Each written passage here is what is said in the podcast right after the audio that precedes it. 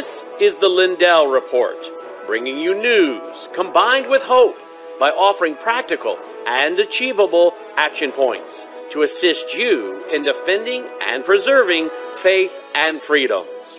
And now, here is your host, Mike Lindell. Hello, Brandon House here in for Mike Lindell. Mike is in Florida tonight with some very important meetings. He's been in various meetings all day today. I've talked to him about 5 or 6 times. And so he's a busy guy, as we all know. And so tonight he wanted me to convey to you that he's in Florida. He's working on some things there in Florida with some leaders.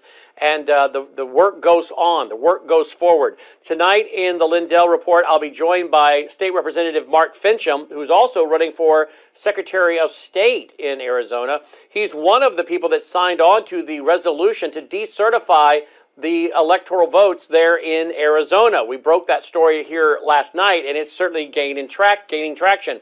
Then we'll be joined about the 6:30 Central Time mark by State Senator Kelly Townsend, and it's going to be a busy news night. We also have multiple guests lined up for Brandon House Live tonight.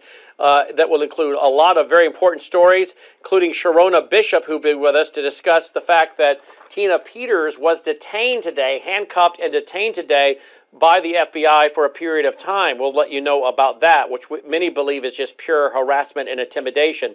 We'll also be joined by Annie Cyrus, giving us an update on Iran and the Biden regime giving billions of dollars to Iran. And we'll also be joined by Jason Pratt, who was, they're going after his gun shop in a suburb of Denver, Colorado.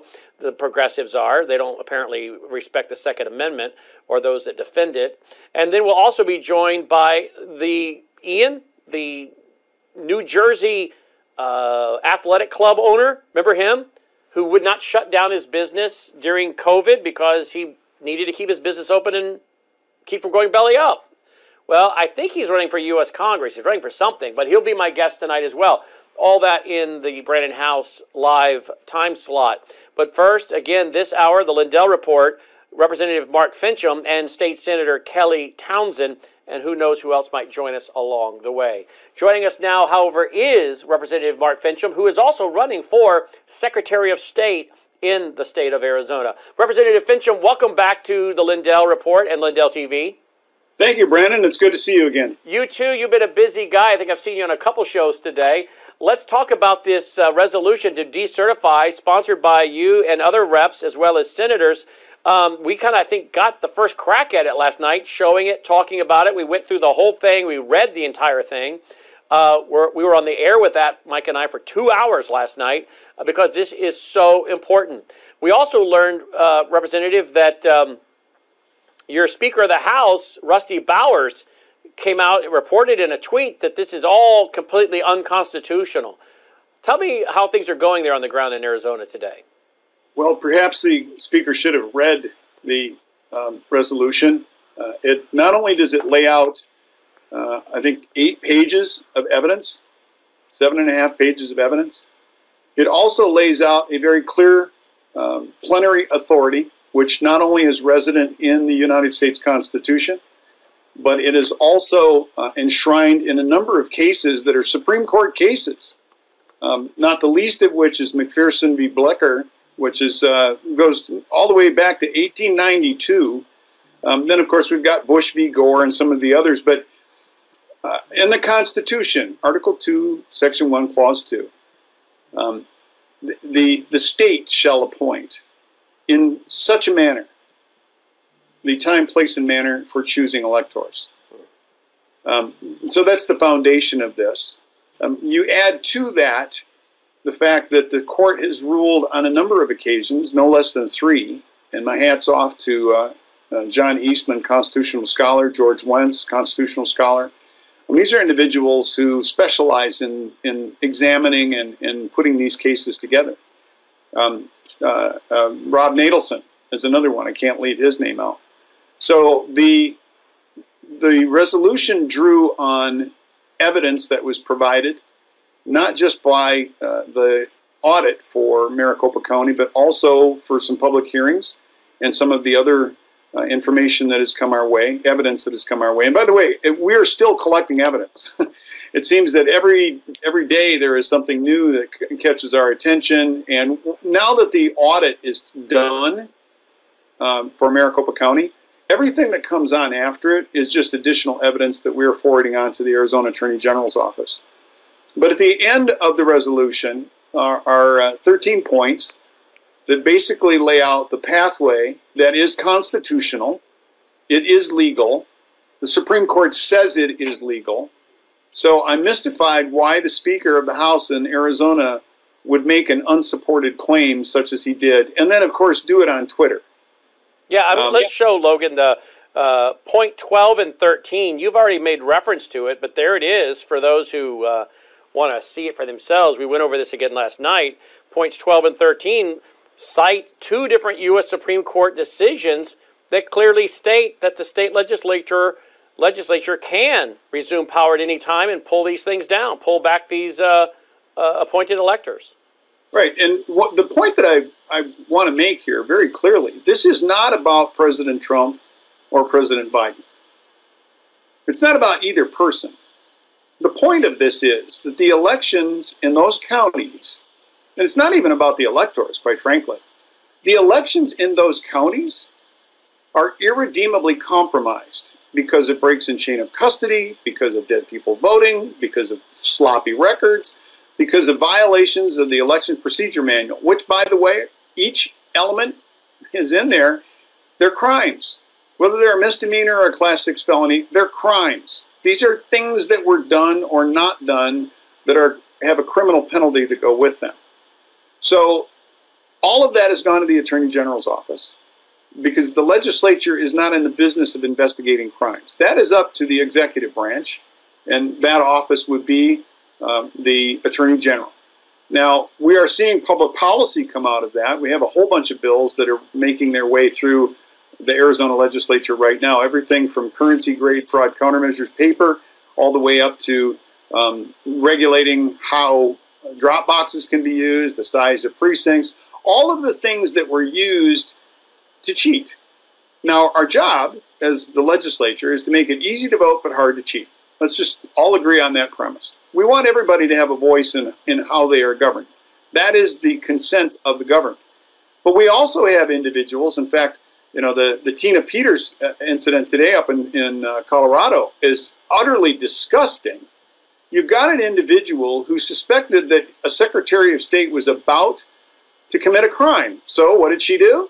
She preserved evidence. Which, by the way, is according to state law to back it up, to back those files up. Yeah. So this is what thuggery looks like. This is what a Marxist government looks like. And I'll have none of it on my watch here in Arizona. That's one of the reasons that I am running for Secretary of State. I want to see to it that we make it easy to vote but hard to cheat. And when we do find people to cheat, they get prosecuted. There's got to be a consequence to this. So I'm calling for the election results in Maricopa County, Pima County, and Yuma County to be set aside. That means that nobody gets those votes. Nobody. They don't go to Biden. They don't go to Trump. Nobody gets those votes. Now, the net result of that is that we send a message to the Speaker of the House in Congress and the President of the Senate in Congress, and inform them that they don't get to use our Electoral College electors, that we're reclaiming those. They come off the table because we can't declare a clear victor. Now, they would say that, well, it's too late, it's already been decertified. That's not what the Supreme Court says. In the longstanding jurisprudence, the Supreme Court says that we can intervene at the time of choosing by the legislature. So again, I go back to the remarks made by the Speaker of the House here in Arizona. It's unfortunate. I wish that he would have taken the time to actually read the document, because there is ample jurisprudence, ample cover for the legislature to take action. And more importantly, when there is a fraud that has been shown by evidence, I mean, this is rock solid evidence. When we can show that a fraud exists, if there is not a consequence going forward, how do we prevent it in the future? Absolutely. There's got to be a consequence. So what is the deal with the Speaker of the House, Rusty Bowers? I mean, we got the same problem going with the Speaker of the House in Wisconsin, Voss. He is the problem there with Representative Tim Rampham's resolution to pull down the electors of Wisconsin. So we got a Speaker of the House in Wisconsin, Republican. We got a Speaker of the House in Arizona, Republican. What is it with these guys? Are they bullied? Are they bribed? Been bribed? Blackmailed? Bought? Are they bought? I mean, I'm reading the book by looking at the book by Peter Schweitzer. All these Republicans, not to mention the Democrats, but all these Republicans that have taken Chinese money and worked for Chinese lobbying firms and all the Chinese money going around. And I haven't asked myself, you know, have some of these people been bought? What is your thoughts? I'm not going to disparage another member. That is a question to be asked to the member. I don't know what is provoking this, especially when I, in a very businesslike manner, went through the evidence, documented the evidence. I mean, I'm a retired criminal investigator. This thing reads like a report that I would have written as such. Now, of course, we put it into the legislative legalese and all that, whereas, right. Be it therefore. This reads like a police report. It reads like an evidence book that you would take to court, that a prosecutor would say, okay, officer, please tell me about this and tell me about that. And what did you find here, and what did you record there? And then, of course, you're asked for the conclusions. Well, here are the conclusions. This is for all the world like a legal memo. And it was designed to be that way, so that we could walk members through, if they would take the thoughtful time to look at it. Walk members through, here's the evidence, here's what the evidence says, here's the law, here's what the law says, here's the conclusion. It's not that hard. So I'll leave the response from individuals, including the speaker, I'll leave that to them. But to assert a claim that cannot be proved, that's a problem. And, you know, the speaker has made a claim that can't be backed up, and that is that this is this entire exercise is unconstitutional, which I'm looking for his attorneys and what they would say, because I've got my attorneys. And my attorneys are unequivocal. They have the jurisprudence to back up their assertion. I'm still waiting to hear from the other side. And of course, we would invite Rusty Bauer to come on here and debate any of these professors and constitutional experts on why he believes it's unconstitutional. But for some reason, I bet you he won't come on here for a live, friendly debate, would he? I wouldn't preclude that. I would at least make the invitation. And we have. We did last night, and we're extending it again tonight. We live, it can't be edited. He can come on here and make his case why this is unconstitutional. But as you already stated, we've got lawyers that are, well, they're even in the resolution, they're laying out the court cases. They're quoting them right there. Yeah, an unsupported claim. So, I was very cautious to make sure that I had supporting documentation for every letter, every jot, every till date that is in this document. Where does it go from here? I had Kelly Townsend on my 60 radio stations today and here on Lindell TV as well. And she was trying to laying out the numbers. I don't remember them, but the numbers we need in the House and the numbers needed in the Senate for this to pass, what are those numbers looking like? So we have to have 31 members in the House and 16 members in the Senate to adopt the resolution. 31 and 16. 31 and 16. That's kind of the, actually in Arizona, the standing rule is 31, 16, and 1. So you need to have 31 in the House, 16 in the Senate, and 1 in the governor's office. But the governor's office does not play in this. This is a purely legislative branch event. The judiciary, no role. The executive, no role. Wow. This is a legislature alone. That's why we have separation of powers. And the history behind that, quite frankly, Brandon, is, you know, when you run for office as a representative or as a senator, you truly are the state government official closest to the people. Mm-hmm. So in my district, we have something between 250,000 275,000 people that elect 2 representatives and 1 senator. So if you parse that down a little bit, roughly 125,000 people I'm accountable to in my district. Well, the governor, for example, Secretary of State, is elected by over 6 million.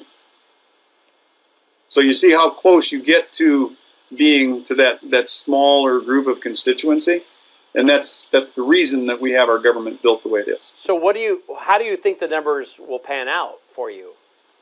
Well, you know, there's some folks that have said, well, you only got 11 signatures. Well, okay, there are members that, frankly, didn't have time to sign.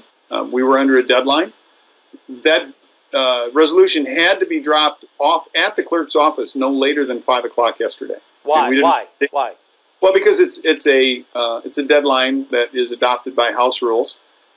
At some point, you have to have a cutoff date for introduction of bills, and yesterday at 5 o'clock, that was the cutoff date. Okay. I didn't get the finished introductory set of documents until late Friday. We scurried around and got as many people as we could to get signed Friday, Saturday, over the weekend. Obviously, not many members are around. During the day on Monday, we got as many more signatures as we could, and the time came that we needed to drop it. And so there are members, I'm sure, that will want to vote for it, but didn't have time to sign on. And the same thing is true over in the Senate. Now, do I think that we have enough members?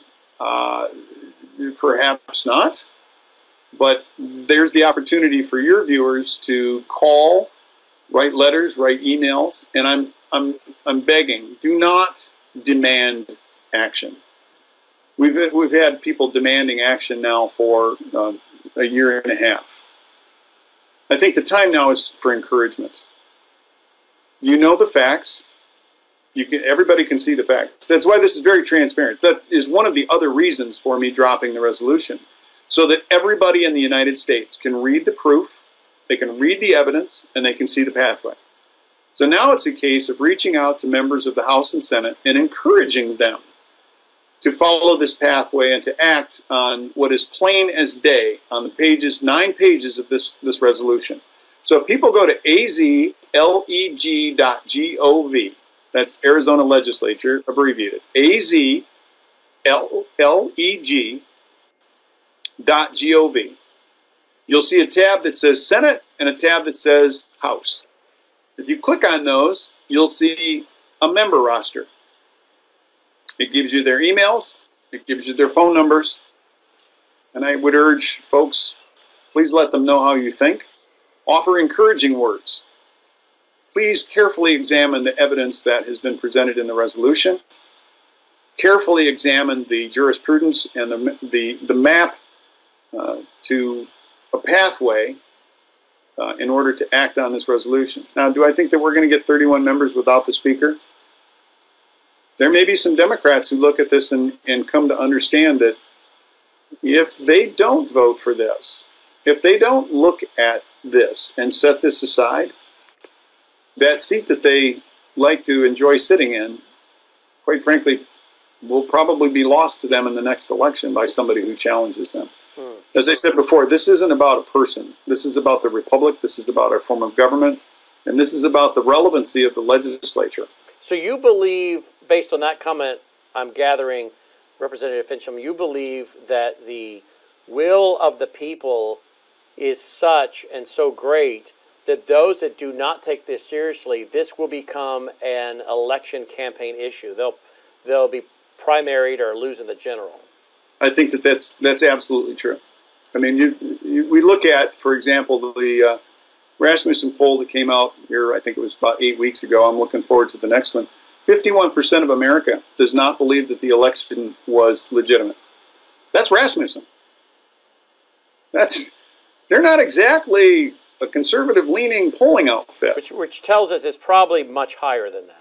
Well, there's a good chance it's higher than that. But I also remember that they had done a poll quite some time ago that was down in the high 20s, and then they did one that was in the mid-30s, and then one that was in the mid-40s. So this has gained traction, and the more evidence that is out there, and I just praise God for, you know, networks like this one and what Mike Lindell and you have done to get the word out, legitimate news. So, you know, we talked on Victory News with that network, some of the others, OAN, Real America, all of those, getting the message out and getting the evidence out. People are now coming to understand that the republic has caught a cold. And the medicine is not going to taste so good, but there are things that we have to do in order to deliver consequences to those who cheat. That's about as simple as it gets. Absolutely. Let's show the website. I'm glad you put that out. AZLEG.gov. There it is. There's the website. Yep. Good-looking website. So go to the Senate and click that. Okay, hover over the Senate, and then it pops up this menu here, and you see members. Yep. Click if members. You click the members list. Boom, there they are. There it is. There they are. So I just really want to emphasize, this is a time for encouragement. This is not a time for pounding your fist on the desk and making demands. This really is a time for encouragement. Members need to be encouraged to look at the law, look at the evidence, look at the jurisprudence. You have the power to take action, and you know there's a legal doctrine that says the right of action cannot arise from a fraud. Basically, that means if you get caught stealing something, you don't get to keep what you stole. So, it's up to the Arizona legislature to take care of that. Is it going to be easy? No. Well, I'm really glad that you provided this website. Again, folks, look at what he's done here, providing this azleg.gov. You see the House, hover over it, provides the members right there. That's the Senate, we should say, and members. Do the same thing with the House, hover over it. Another menu pops up, and you see the members there. So you can let your elected officials know, or any of you across the country, what about that, in fact? And you can email them, folks, and just be respectful. But what about that, Representative Finchem? Do people outside of the state of Arizona carry any weight with people in Arizona when we're talking about a federal election? What happened in Arizona affected Vermont and Montana and Idaho and Michigan. In Ohio. What happened in Georgia affected those same states. Because we are a collection of states, what happens in one state affects the other 49. So when we are going to set matters straight, and I believe it was Jefferson who said, leave it to the people because they will set affairs straight. Well, now's the time for the people's champions, if you will, to act. I've been, I think, in roughly, 17 states over the last 5-6 months, speaking on election integrity to Let me interrupt you right there. You personally have been to how many states? I think I've lost track. It's 15 or 17, something like that. And what time period? Over the last 5 or 6 months. Wow. So you've got a lot of people asking you to come in and speak in their state. What is their motivation in bringing you in to speak? An Arizona representative running for Secretary of State. Are they wanting you to come and say, this is what we're doing in Arizona, this is what you should consider doing in said state you're visiting? What is their motivation for bringing you in? Well, I think the sub-narrative is justice denied. They believe that justice has been denied. And, you know, America, in spite of what the left might like to tell people, we're a just nation. We believe in just causes. And when it's clear that there's a cognitive dissonance between what we see and what we're being told. People don't like that. Right.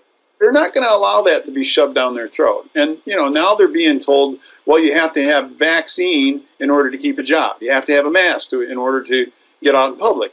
They've had a gutful. Yep. And what they're living through right now is a Marxist world, and they don't like it. Yep. I agree. So they're looking for a champion. And somehow I've been thrust into that role. But what my message is to the folks that I go to visit and speak at is, look, you've got some local champions. Tina Peters, there's a champion. There's a champion. You've got folks that are in your communities that you need to get behind. So when I was in Nashville, then I was down in McAllen, Texas. This was a couple of weeks ago. The same thing over and over again. Who's going to be our champion? Who is going to be the one who will stand up for the people and the interests of the people instead of the interests of government?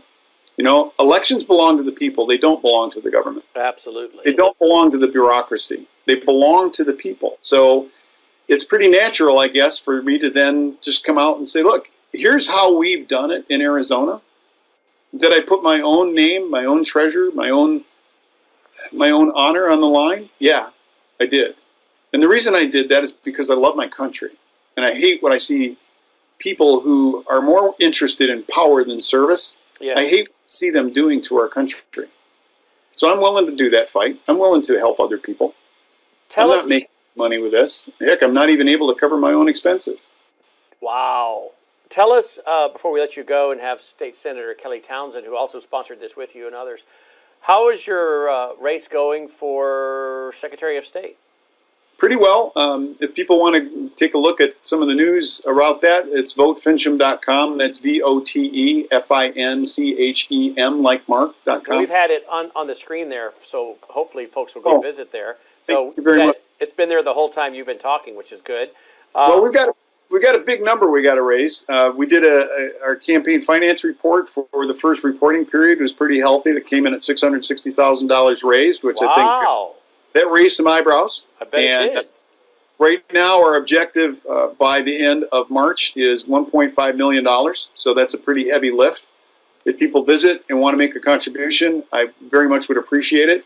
But more importantly, the polling that we see right now makes it look like I'm the presumptive candidate. We're 20 points ahead of the opposition in the primary. I think the Democrats are freaking out because all they can talk about is QAnon and conspiracy theories. And it's like, wow, you guys really do believe in that stuff, don't you? And here you talk about conservatives being those folks. No. So it's doing well. And tell me again when the primary is? The primary will be the first Tuesday of August. Okay. So we are now beginning to enter the zone. We've got probably 2 months, maybe 3 months more of hopefully only 2 months more of legislative time. But as soon as we end the legislative session, it will be 100% full-on campaign right up to the primary. So you know, I'm fearful that this is going to end up being a $2.5 to $3 million endeavor. Oh wow! To the general, but we know that the Marxists, the Bolsheviks, the bad guys are going to spend a lot of money because they got a lot of money to spend. And they George Soros people. Yeah, those guys. Wow. And there's others. Yeah. So they're going to roll in here with a lot of money. We run a pretty efficient campaign. We're conserving our funds so that I've always tried to be a good steward of the money that people give for a campaign. Typically, in my legislative campaigns, I spent a third of what the opposition spent and usually prevailed by at least 4 or 5, 6, 7 points. So I think we've got a good message, and that is that we are in relentless pursuit of election integrity. And as Secretary of State, I will see to it that we take steps to fix those things that are broken. I mean, I'm a Six Sigma process engineer guy, so I tend to look at things as process maps, and let's identify those things that need to be fixed and then set about fixing them. Excellent. There it is, VoteFinchem.com, VoteFinchem.com. State representative who sponsored this decertification resolution along with others in the House and Senate and running for Secretary of State. As always, we appreciate your generosity with your time, Representative Finchem. Thank you so much. Thank you for the opportunity. I appreciate it, Brandon. Thank you. I know we'll be talking to you again and again and again. One of the guys on the ground fighting it good and hard for freedom, for liberty, for patriotism, for maintaining our constitutional republic. We appreciate him. Now we come back. We're going to take a quick break. When we come back, we're going to go to State Senator Kelly Townsend. So there are folks in the House that sponsored this, folks in the Senate. She's also running for the U.S. Congress. She's a military veteran as well. She's a regular guest here, and she'll be with us right after this break. I'm Brandon House, in for Mike Lindell, who's on business tonight in Florida in some very, very important meetings. He may call in. I wouldn't hold your breath, but that is an option. That is a possibility. I talked to him about that, and he said, maybe I'll call in. I said, well, great. Please do if you can. We'll see if he has the time. But he is involved in some serious meetings tonight, and so he said, hey, House, can you sit in for me? And I said, absolutely. So we're here. We're holding down the fort, and we're continuing to focus on this very important issue and national story that impacts all of us. What's happening in Arizona, as well as what happened in, of course, Pennsylvania and Michigan and Wisconsin, right? All these other states. But you heard Representative Finchem talk about the fact this impacted everyone in the country because we're talking about federal elections as well, not just state. So we'll talk to State Senator Kelly Townsend right after this. Don't go away. Hello, I'm Mike Lindell, CEO of MyPillow. Retailers, shopping channels, and now even banks have tried to cancel myself and MyPillow. During these times, your support has meant everything to us. My employees and I want to personally thank each and every one of you by passing the savings directly on to you. For example, you can get my Giza Dream bed sheets for as low as $39.99 a set. That's a savings of 60% and the lowest price in history. And remember, they're made with the world's best cotton, grown where the Sahara Desert, the Mediterranean Sea, and the Nile River all meet. They come with my 10-year warranty, and I guarantee they'll be the most comfortable sheets you'll ever own. So go to MyPillow.com now and use the promo code on your screen, or call the 1-800 number below to get my Giza Dream bed sheets for as low as $39.99, the lowest price in history. If you do it right now, I'm also going to include a free gift with your purchase. Thank you, and God bless. And that free gift right now, folks, if you look at the screen, Logan, is Mike's book. So Giza Dream sheets as low as $39.99, and they're going to throw in Mike's book as a free gift. What Are the Odds? The Life Story of Mike Lindell. It's an excellent book.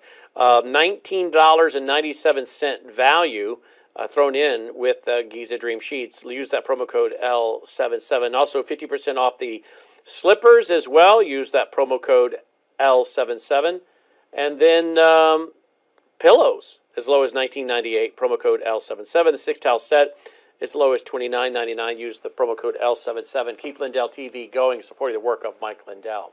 Joining me now is State Senator Kelly Townsend. She's literally, I think, coming right out of a hearing there in the state capitol, at the state capitol. Senator Townsend, thank you so much for joining us tonight on Lindell TV. Thanks, Brandon, for having me on. Good evening. Well, it's great to have you with us. I just had Representative Mark Finchem on. We were talking about the resolution that you signed on to. I had you on my radio show today on those 60 stations, terrestrial stations, as well as here on Lindell TV. We were simulcasting. And so I want to visit with you a little more, though, here, even though I had you on today, because I want to make sure our primetime audience hears this. We can't talk about what's happening in Arizona too much. Let me start with that. People watching tonight in other states may say, well, whoa, what do we care about what's happening in Arizona? I think this is a national issue, and what's happening in Arizona is not only about a federal election, but it's setting the example for other states, and you're making the case. Can you speak to this issue?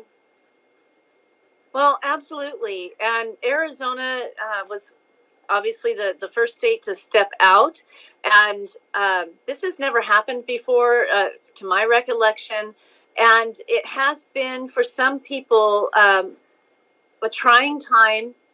And to step out in the face of such criticism, even to the point where they're calling us conspirators to defraud the United States, you know, by putting forth a fake slate of electors is what they're calling it, which was actually an alternate slate of electors, which is not unprecedented. We had Hawaii do that in the 1960s.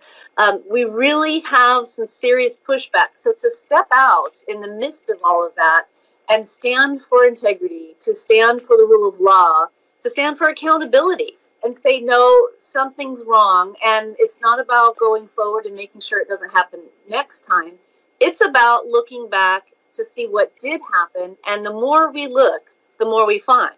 And it's just not okay to turn our eyes from that and forget that it happened. If we're worried about our own next election, if we're worried about being called names or accused of something, we just need to do what's right.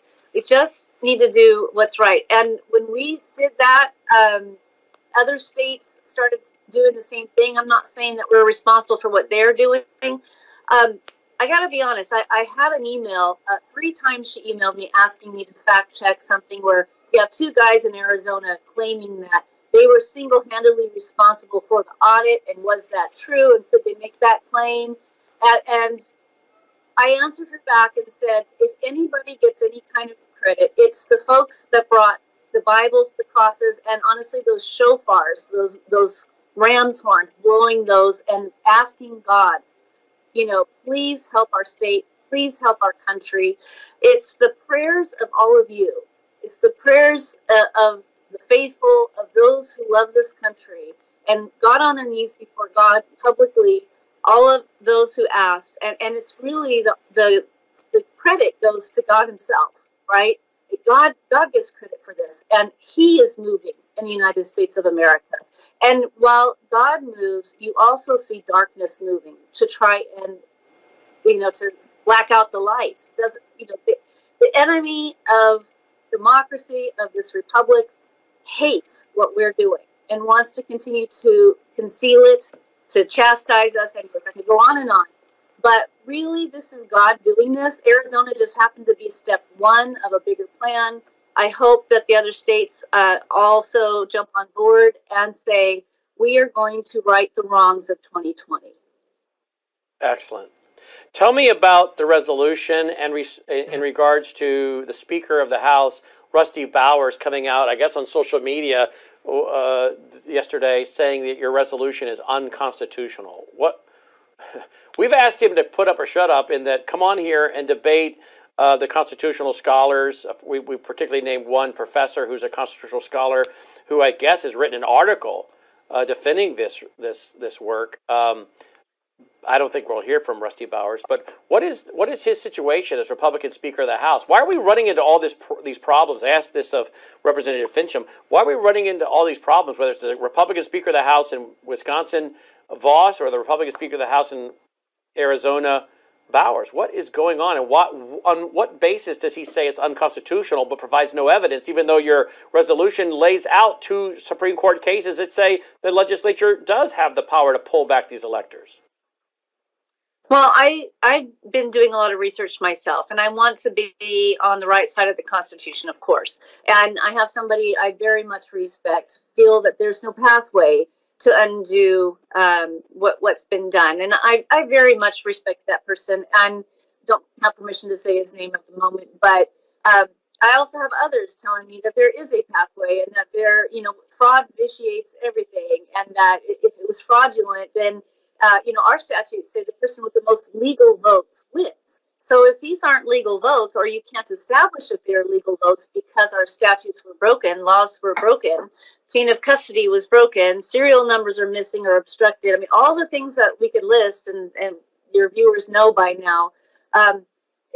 If you're not able to establish that any candidate got the most legal votes, then we have to nullify the election, and we have to do it over again. And so that's standard. It's happened before. The question is a presidential election, is it different? You have differing opinions. And so now here I'm faced with respectable people giving me 2 opposite opinions, and I have to make a decision, right?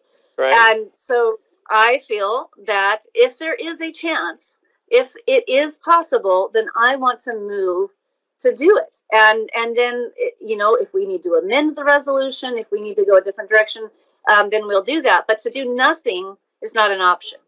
Well, look at the resolution. We did this with Representative Finchem. Point 12, the article, that Article 2, Section 1, Clause 2. Whoop, did we just lose her? All right, we just lost her. We'll take a quick break because I want to finish this interview with her. We'll take a quick break, reconnect with her, and be right back after this break. Hello, I'm Mike Lindell, CEO of MyPillow. Cancel culture has not only affected myself and MyPillow, but also millions of you out there.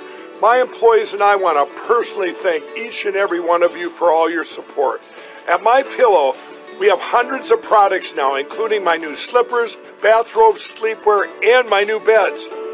We are offering the best products ever for the best prices ever. For example, we have the standard size MyPillows, regularly $69.98, now only $19.98 with your promo code.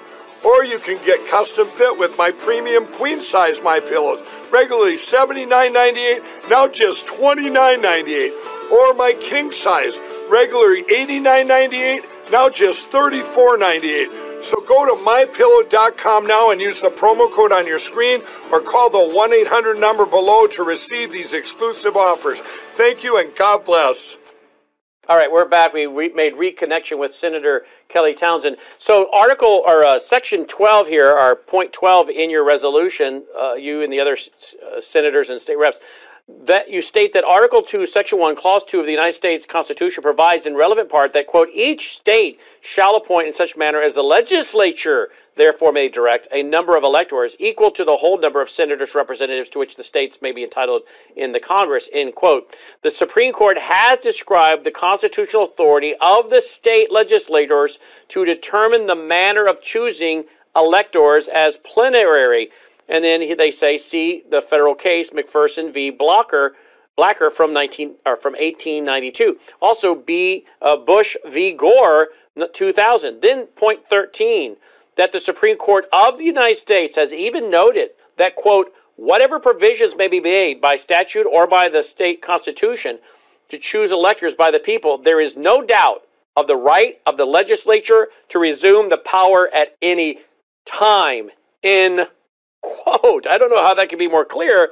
And then see also Bush v. Gore, quote, the state, of course, after granting the franchise in the special context of Article 2, can take back the power to appoint electors, in quote. How could it be any more clear? I hear you. And here's Arizona's problem. In order to do that, we have to vote on it. We can't do it with a minority of our members, right?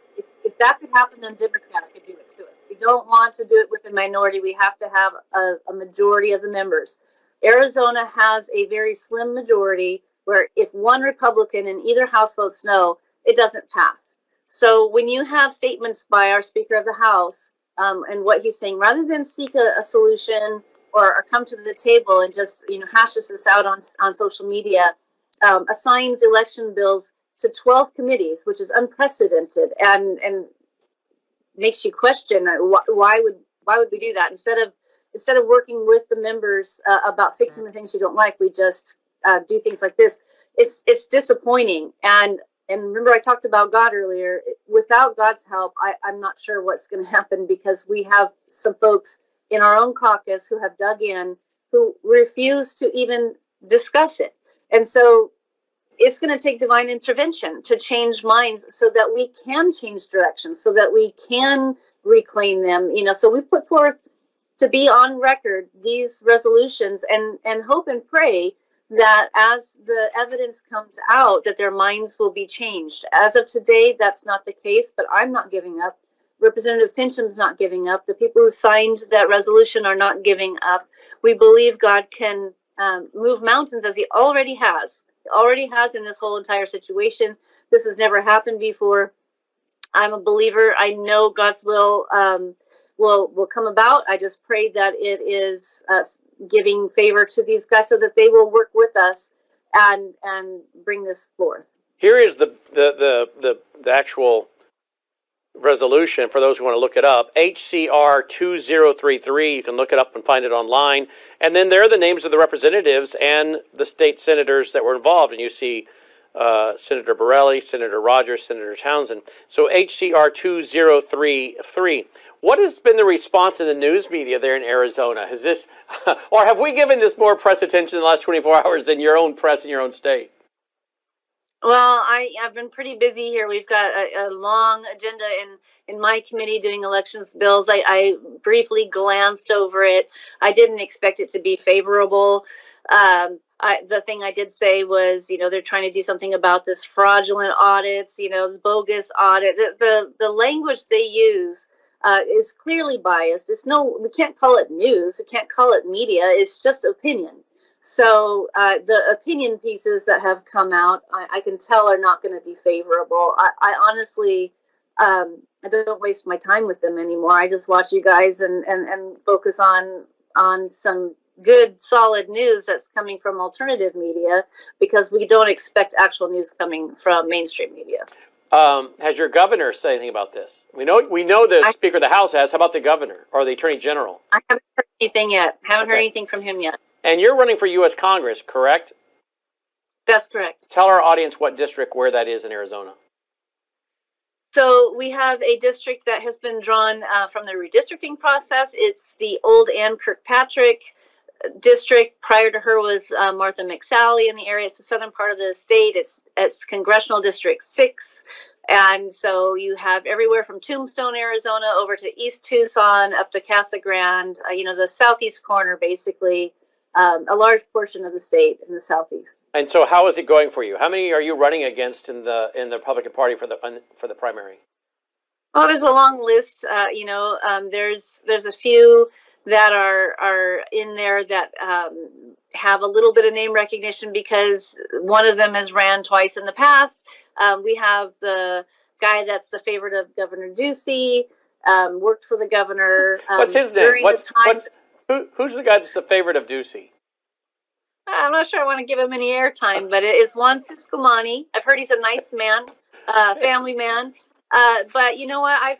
My biggest complaint about him is he worked for the governor during the pandemic while the governor was not calling us to the table and ruled by executive order in violation of Article 4, Section 4, which guarantees you a representative form of government. None of the people had a representative to speak for them while he was writing executive orders that had the power to put someone in jail. So because he stayed quiet, and the answer I'm hearing from people is, well, he worked for the governor. He didn't want to lose his job. So if you choose your job over your country, I can't support you. Yeah, exactly right. How are you doing? Are you guys doing any internal polling? How are you? Do you have any idea where you're at? I know that I have 70% name ID, according to the OH predictive polls, which is extremely high. That name ID, amongst that is high likability. We've done a small poll, a small sampling initially where I was doing quite well. And I know someone else was saying that they felt that I was doing well as far as the polling, but I can't see that. I'm not aware of it. I can't be told exactly what it is. So we'll wait and see if anybody publishes anything. But I feel very strong going forward. I know President Trump has said good things about me and my run for Congress, and I'm very appreciative for that. So I think we're off to an excellent start. Good. And your primary is in August, right? Yes, August 2nd, I believe, and the early ballots go out in July, early July. Okay, so where do you think this resolution that we've been talking about tonight, where does it go next? Well, it has to be assigned to a committee. We had another election bill that got assigned to 12 committees. If it gets assigned to more than one committee, it basically, that's a sign from the speaker that he doesn't like it, and it usually dies. The other election bill got assigned to 12 committees. No. Wait a minute. Are you saying the same bill gets assigned to 12 committees? That's what I was saying. Yeah, the John Fillmore bill. That was the one day, one vote, no machines, all of that, It was a large bill, a package bill, and the speaker didn't like it. And so he assigned it to 12 committees, which makes it impossible to get, if the chairman of those committees weren't afraid of the speaker, perhaps they would release the bill so that it would only be in one committee, but I don't know if that would happen. But I expect more of the same with this bill. This has never been done in Arizona history, so this speaker is kind of an enigma as to why, what he's thinking, why he would go to that extreme to show his displeasure for a bill. I mean, if I were in a position of leadership, I would want to work with that sponsor of the bill to say, here's what we could do to where we could move this bill forward, instead of just doing something like that. Can these voting machine companies, and do they, give money to candidates? Well, any business cannot give a donation to a candidate, but any business can give money to a PAC, and then the PAC gives the money to the candidate. So it would be interesting to see if there's any of that going on. I do know that I remember reading about Dominion, that they had a lobbyist firm, and sitting on the board of the lobbyist firm was I believe the son of Nancy Pelosi. You'd have to fact check me on that, but the lobbying firm for Dominion has a board of directors, and on that board of directors at one point was a relative, if not the son of Nancy Pelosi. So what our audience could do is do some checking in public filings to see if any of these candidates in any of these states, or any of these elected officials in any of these states, if any of them have received any money from any of the voting machine companies through any of the PACs, correct? That would be very interesting. I would want to know a lot about these companies. What other countries have they ran elections for? What did those elections look like? Who was president at the time of those elections in certain countries? I mean, there's a lot to know about these companies and what their goals are and what's happening here in the United States now that they're running elections here. Absolutely. Okay, we've had your website up there at KellyTownsend.com, KellyTownsend.com. They can find out about your run for U.S. Congress on that website, correct? That is correct. And your viewers have been very generous to help with our campaign. And we're going to continue to need more help as we go up against big money and those who are supported by basically the establishment. So if you can, I would appreciate your help. Well, I know our audience appreciates you. You've been coming on here almost since the first day we went on the air. You've been on here so much, plus our radio. So thank you so much for all you're doing. Please keep us posted, and you're welcome back here anytime. As soon as you have breaking news, let us know. We'll get you right back on. Thank you, Brandon. I really appreciate you guys. Thank you. Senator Kelly Townsend checking in our website, KellyTownsend.com. Now, as we get ready to wrap up, remember, Mike is out tonight with some important meetings in Florida. We hope he can make it and be back with us tomorrow night, and we think he can. So holding down the fort tonight, but Mike should be back tomorrow. But just know he's in some important meetings and could not be here. Now, tonight, I am going to have on, I got a lot of guests on tonight. I'm going to start out with Ian. What's Ian's name again, Logan? He was Ian Smith. Well, that's easy enough. He owned the workout club in New Jersey, right, Logan? A gym? Yeah, it's also a workout club.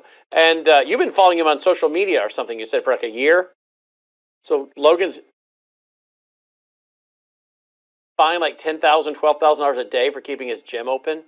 You guys remember this guy, right? He made national news. I think he's in one of my documentaries. So I'm going to interview him tonight. He'll be on first guest up. Then Annie Cyrus is coming on Brandon House Live to talk about billions of dollars the Biden regime is going to unfreeze and give to the Iranian government, the same government that is talking about potential terrorist attacks on Israel and America, America being the great Satan to them. Why would you do that? Why would you do that, Biden regime? I think we know the answer. We'll talk about tonight. Allie Schultz will join us.